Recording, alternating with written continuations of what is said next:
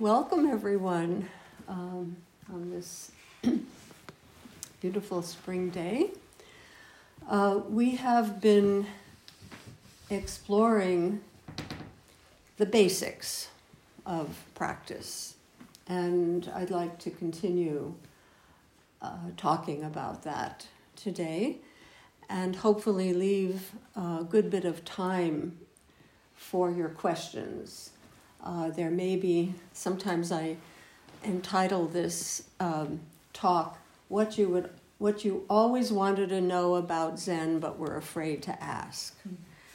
So, this is an opportunity to um, ask questions like someone asked last week What is Dharma?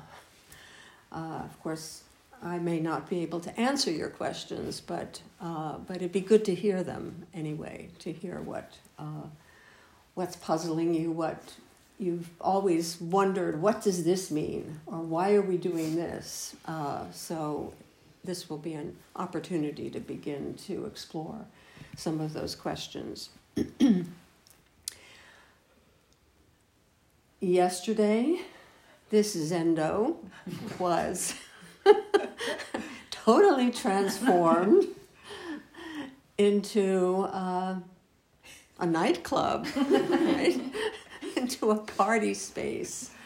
Um, that's kind of we, last time I was talking about uh, a Buddha land, a pure land, um, a Buddha verse. Um, and this yesterday became a kind of another Buddha verse, totally different kind of universe than what we are experiencing uh, this morning. and this is the way Buddha verses and Buddha lands and pure lands arise. Uh, there's a need, a motivation, an occasion, and people come together and they make it. they make something. They make a land within which people are dancing and singing and eating and hugging each other, right? Um, it's quite a quite a wonderful uh, little Buddhaverse we created here yesterday, and those of you who weren't here missed missed it. but uh, it will it shall come again in a new form. Um, of course, no two Buddha verses are alike, just as no two moments are alike. So we will have another opportunity to transform this space into. Um, I'm sometimes a little nervous about taking this sacred space where we're practicing something so serious and then having Bruce Springsteen guiding our activities.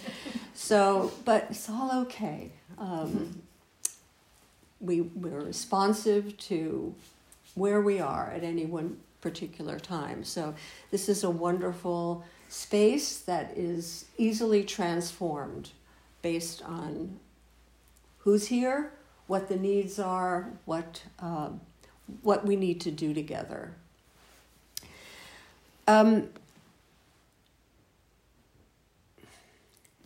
right now, this space is um, constructed just as yesterday was constructed. There was music, uh, there, there were tables set up in a certain way that are very different from today.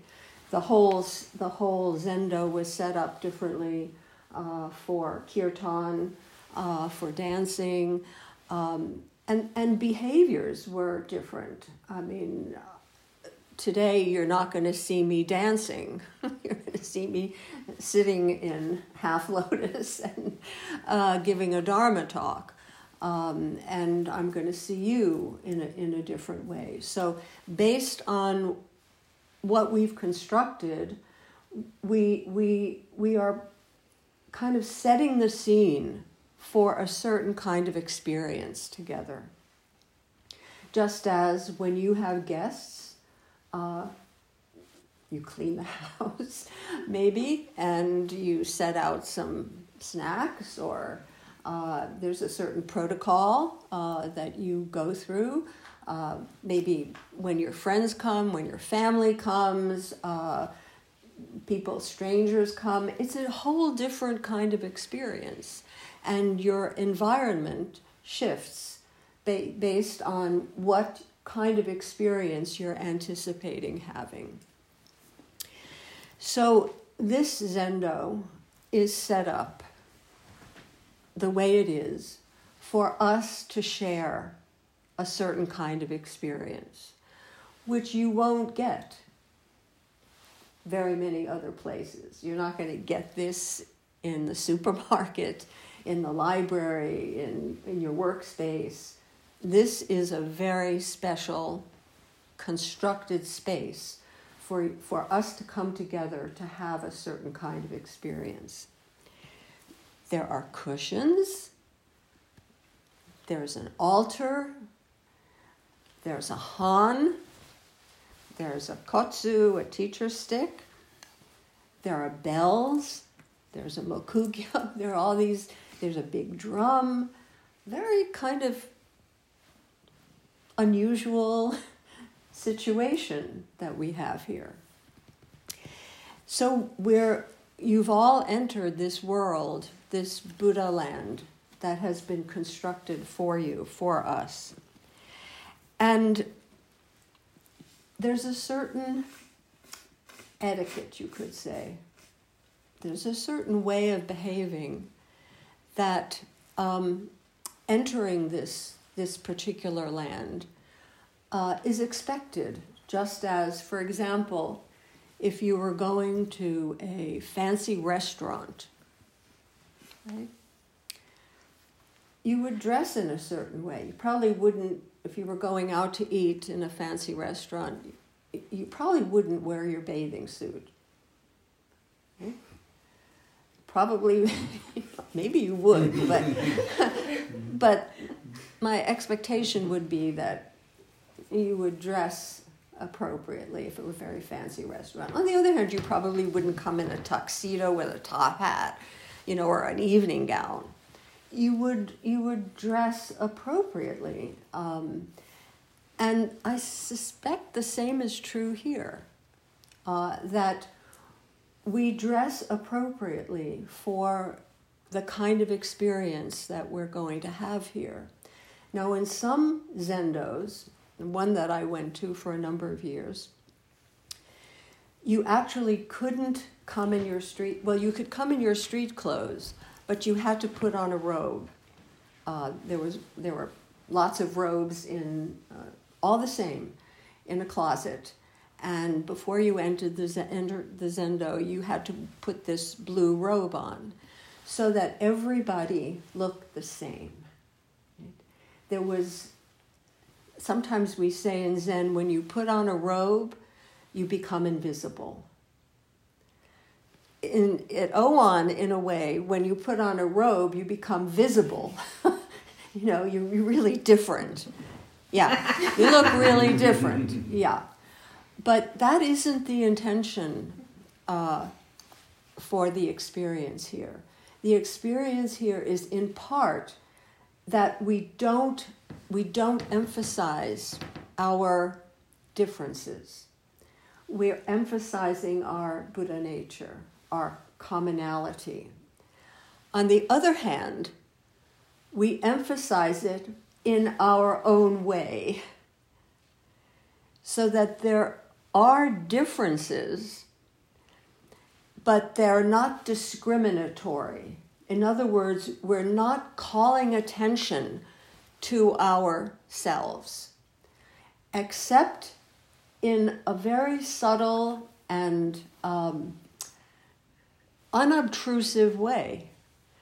So there's a middle way here between all of us wearing blue robes and no distinction whatsoever except that you know your face but you're you've got this big robe on and you kind of disappear in this robe all these lumps of blue material sitting on cushions.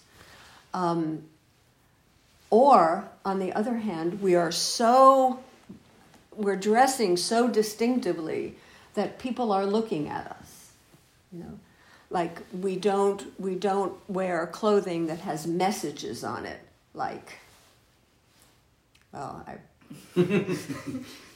I'm just thinking of one uh, that I wouldn't, you know, would definitely call attention to if you have a T-shirt with, and and you're you you know I for one period many years ago I was sitting uh, opposite uh, a fellow who had quite an extensive mu- message on the back of his t-shirt and i was just kind of staring at that the whole time and trying to make sense of what that was all about. So we, do, we don't you know we're not we're not coming here with messages on our either ver, you know literal messages or messages where say we're wearing really tight clothing that's a message too, you know, or really revealing clothing, or clothing that is really bright.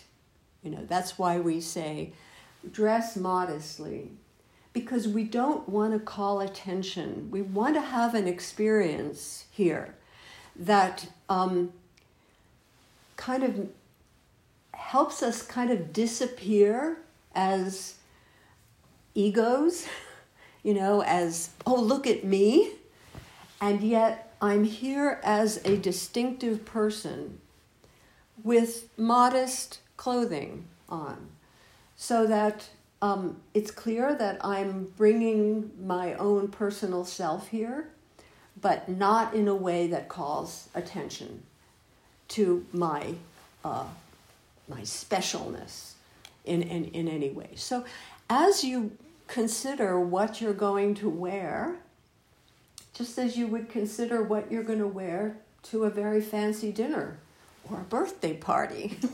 you know, um, consider, okay, this is part of my practice. How I'm going to present myself to to this space, to the experience that people are having here. Uh, yes, I'm I, I, I'm going to disappear but I'm also going to be here as me, as so that's that's something to consider. Um, it is also true that your spot in the zendo is also a reflection of you. This is your little world here, this cushion, this seat. And just as we Kobun would say, the zabuton is alive. The zafu is alive. This is alive. Uh, your sutra book is alive. It exists. It's part of our world. And so to consider how you're treating these things how you are treating these sacralized objects because they're not just blocks of wood or pieces of material anymore. They're part of your spiritual practice. And so to take care of them, to and also to, to take care of this space, which when we enter it, we sacralize it, we make it sacred and so all the things in it are also sacred. So, one of the other things to consider when you enter this space, which you're co creating with others, is what do I need to take in with me for my practice? You know, what is essential? Um, do I need my cell phone in here? In here? Do I need my car keys in here? Do I need a jacket in here? Do I need tissues in here? What is essential? What is essential for me to have in here? Do I need my wallet in here? Or can I can I create a, a, a Buddha verse here that is not needing all the stuff that I usually need when I'm racing around in the world. Can I leave some of that out and enter a space which is beyond the mundane, within the mundane, definitely, but not of it? Can we, just as we sit here briefly for 20 minutes, maybe we can leave our stuff out of our of our space just for a little while and not feel like we always have to have this stuff is that uh, is that stuff essential in this space so again what i'm suggesting is that our practice extends beyond just stepping over this threshold when you come in here. It extends to when you get up in the morning and think, what should I wear to Oan? Like I'm, I'm remembering, maybe this, I think this is still true uh, in like the southern churches. The the uh, you go with your Sunday best. You know these. I, I, I have these images of these women with these great hats, you know, um, and they're they're really in their finery uh, because they're going to a special place. They're going to connect with their spiritual life. So maybe, I mean, you don't come in a top hat and a tuxedo, or you don't come in your in your um, in your shorts and t-shirt maybe there's a middle way here, you know, where you're dressing modestly, not calling attention to yourself, but also, yeah, this is this is an important time in my Sunday, and uh, I'm going to pay attention to it. Um, and so your practice your practice starts when you get up Sunday morning and you're thinking about coming to to Oan. Extend, it extends as soon as you sit down and put your stuff around that you're carrying your cell phone in or whatever you're carrying in, you're asking yourself, do I need this in this space or can I leave it in this box outside in the library? All these, this is your practice to, to be aware that your practice is not just in here, but this is a kind of model for what your practice might be out in the world.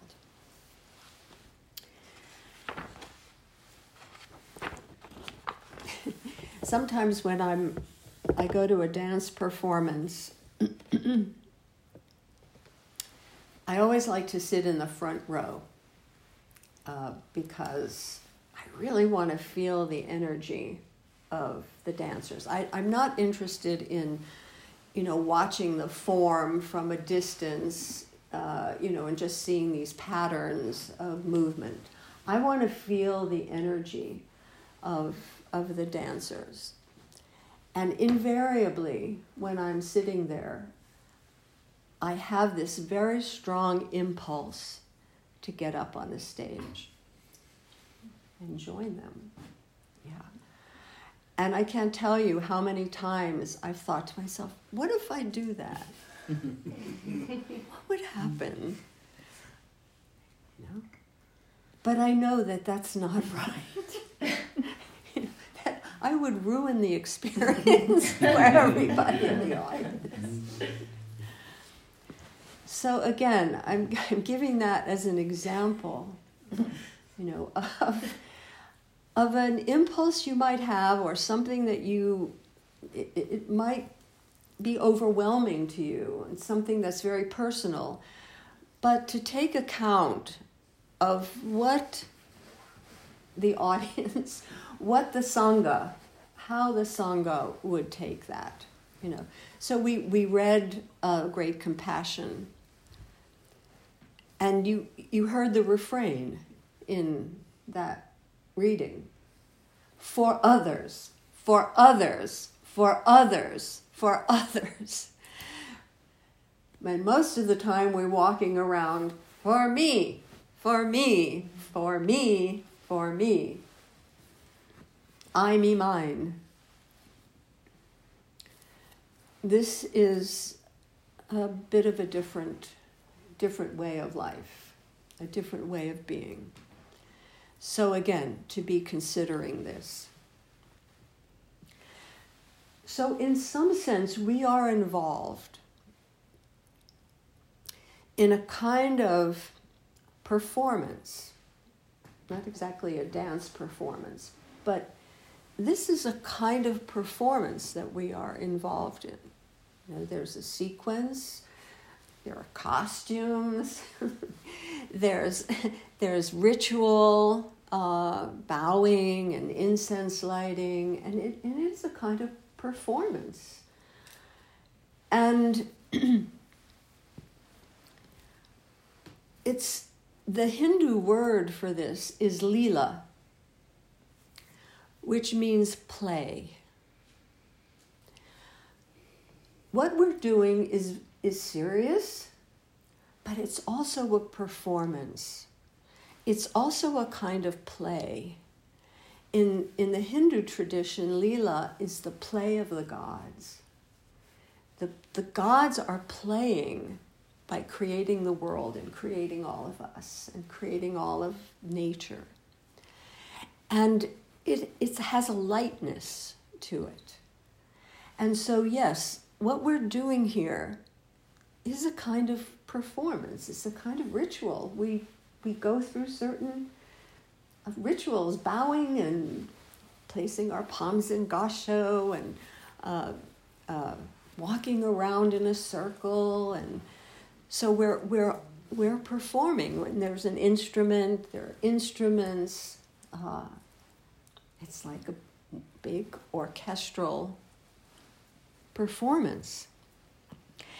And each of us has a part to play in this performance.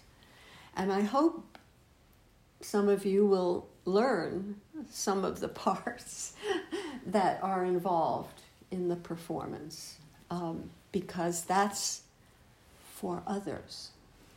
That you know, just don't come in here and sit down for me, but for others, for the Sangha. Tenzo, Doan, Han player, Doshi, Jisha. The whole range of sitting and being part of it, taking your place, being part of the performance being part of this sacred ritual. So, another facet of our practice, which is connected with the performance, is what might be called the script.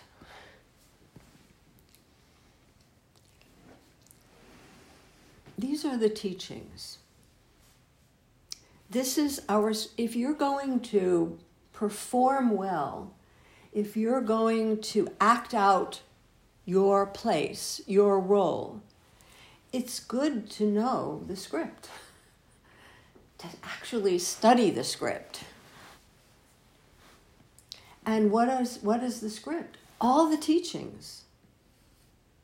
That's the script.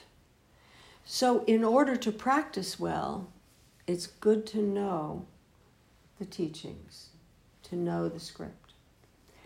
And many of you have spoken to me about the relationship between practice and study. There is an important relationship between practicing, sitting, meditating, and studying the Dharma, studying the teachings. And I want to recommend to you Many of you have asked, what should I read? My suggestion is that you study what you're practicing. There is a vast literature out there, over 2,600 years of teachings, plus all of the schools of Buddhism. And now this whole meditation uh, fad, you know, uh, which is wonderful, but it's just a part, it's a piece of a much larger play, you could say, a much larger uh, world. but what is your practice? What is what draws you? What do you find you're you're struggling with? What what do you find yourself drawn to? Read that. Read people who are talking about what interests you, what your practice is. In other words, be selective. It's good to try a lot of things, read a lot of different things, but when you find something that, oh, yes, uh, um, Suzuki Roshi, Alan Watts, um, Brad Warner, uh, Dogen, um, I just read this um, um, uh, article in a magazine, and I'm going to read the author, you know, and I really like this author, and I'm going to read more and more and more. Yes. Don't feel like you have to be an encyclopedic, an encyclopedia of Buddhism. That is not our practice. Our practice is to go deep rather than to go. I sometimes say instead of digging a lot of shallow wells, dig one deep one. Go deep. So study what you practice and practice what you study. So let your study guide your practice and let your practice affirm, confirm your study. So the two ought to come together. Instead of this reading that is just like out there because you think you should know, you should know the Diamond Sutra. but it makes no sense to you whatsoever. Don't do it. Don't do it. this is your practice. At some point, you'll pick it up, or somebody will say something about it, and you'll think, oh, I'd like to take a look at that. And you will. But not just this, oh, I should. Don't should yourself to death. Um, really stay with what touches you because that's where your practice is going to get the most oomph. um, and and you know sometimes I will find one author and I will read everything that that author wrote and exhaust myself in understanding that because at that particular time in my life this is what spoke to me and this is what I'm going to follow. And this and then my practice flows out of that. On the other hand, sometimes it's important to challenge yourself. Uh, there's another really lovely story of um, a student that went to a Zen master and saying, You know, I don't understand any of this. And and I really don't know why I'm doing this. Uh, it's it doesn't seem to be. People are saying, "What's the impact? What's the impact of this on my life?" I don't see it, and I don't understand anything that I'm reading. And the master said, "Well, consider this. Consider that you get two seeds." One is a seed for a fern. Maybe it's a, a seedling. You get a seedling for a fern. And then you get a seedling for a bamboo. And you plant both. And the, the fern is just doing beautifully. You know, it's, it's, it's putting out its fronds and colors and it's getting strong and beautiful. And I keep watering the bamboo and nothing's happening. I keep watering it, giving it what it needs. This one is flourishing. This one is just not doing much. I keep watering it, keep watering it. So the master says, Yes, just keep watering it, keep doing it, keep doing it. And in a few years, suddenly, this bamboo grows a hundred feet tall. That's the nature of practice. You water and you water and you water. I don't see much. And then one day, boom! what, ha- what was happening? You are establishing the roots. You are watering the roots. And that bamboo is going to have incredibly strong roots.